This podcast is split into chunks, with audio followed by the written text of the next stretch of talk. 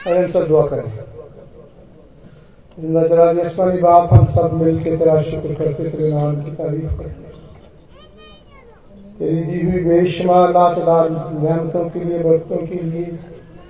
अरे खुदा बाप, हम ये जानते हैं कि तू हमेशा अपने आसमानी दरीचे खोल के अपने तलबगारों को मुहैया करता है।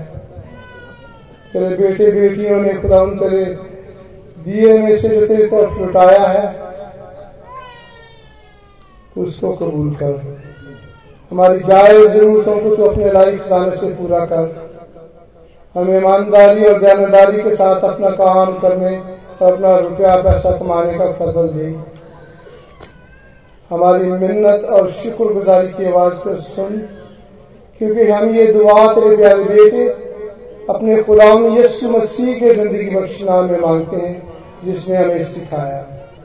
हमारे बाप आसमान पर है तेरा नाम पाक माना जाए। तेरी बादशाही जैसे आसमान पर पूरी होती है ज़मीन पर भी हो।